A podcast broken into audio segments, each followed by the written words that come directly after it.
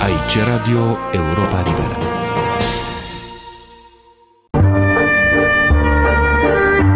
Cultură și politică. O rubrică de Victor Eskenazi Moroșan. Atunci când se va scrie o adevărată istorie culturală, serioasă și documentată a Basarabiei ca provincie istorică românească și prin evoluția ei de-a lungul istoriei un spațiu de intersecție a numeroase naționalități, probabil că un capitol al ei se va ocupa și de multele personalități ale culturii, născute sau educate la Chișinău sau provenind din familii cu origini basarabene. Îmi vin în minte instantaneu câteva nume din lumea muzicii, ca mari pianiști și pedagogi Julius Iserlis și Alexandra Goldweiser, sau Oleg Meisenberg din Odessa, care și-a început studiile muzicale la Chișinău, compozitorul Moisei Weinberg și așa mai departe.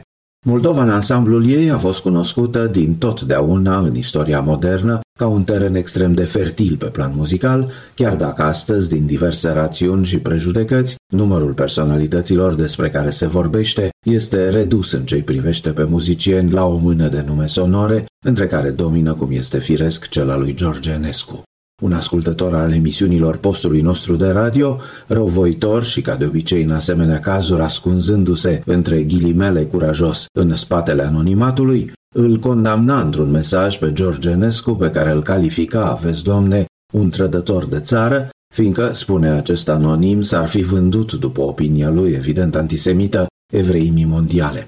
Aproape inutil de insistat asupra unor asemenea mentalități. Și totuși, între muzicienii apropiați de sufletul lui George Enescu, din anii tinereții și până la moartea sa, s-a aflat și pianista română Clara Haskil, născută la București în 1895 și cu un destin în partea asemănător, copil minune și ea, încurajată și parțial susținută, la fel ca și Enescu de Casa Regală, și ea avea să-și facă studiile de la o vârstă foarte fragedă, întâi la Viena și apoi la Paris. O numesc pianistă română, așa cum a fost numită timp de o viață în lumea occidentală, unde de regulă nu se fac distincțiile discriminatoare ce persistă în lumea intelectuală și muzicală din România atunci când este vorba de personalități din rândul unor minorități. O problemă de educație și de valori democratice. Ceea ce nu pare să se știe cu adevărat este că, de partea tatălui Clarei Haskil, familia de origine evreiască a pianistei și-a avut originile în Basarabia, de unde cândva în ultimile decenii ale secolului al XIX-lea s-a mutat la București. Dacă o amintesc astăzi, motivul este apariția recentă la editura Grafo Art a celui de-al doilea volum din seria corespondenței pianistului din Ulipati, în care un capitol substanțial îl constituie scrisorile și cărțile poștale schimbate de Clara Haskil și tânărul ei confrate, pe care pianista îl numește la începuturile relației lor frățior și maestru.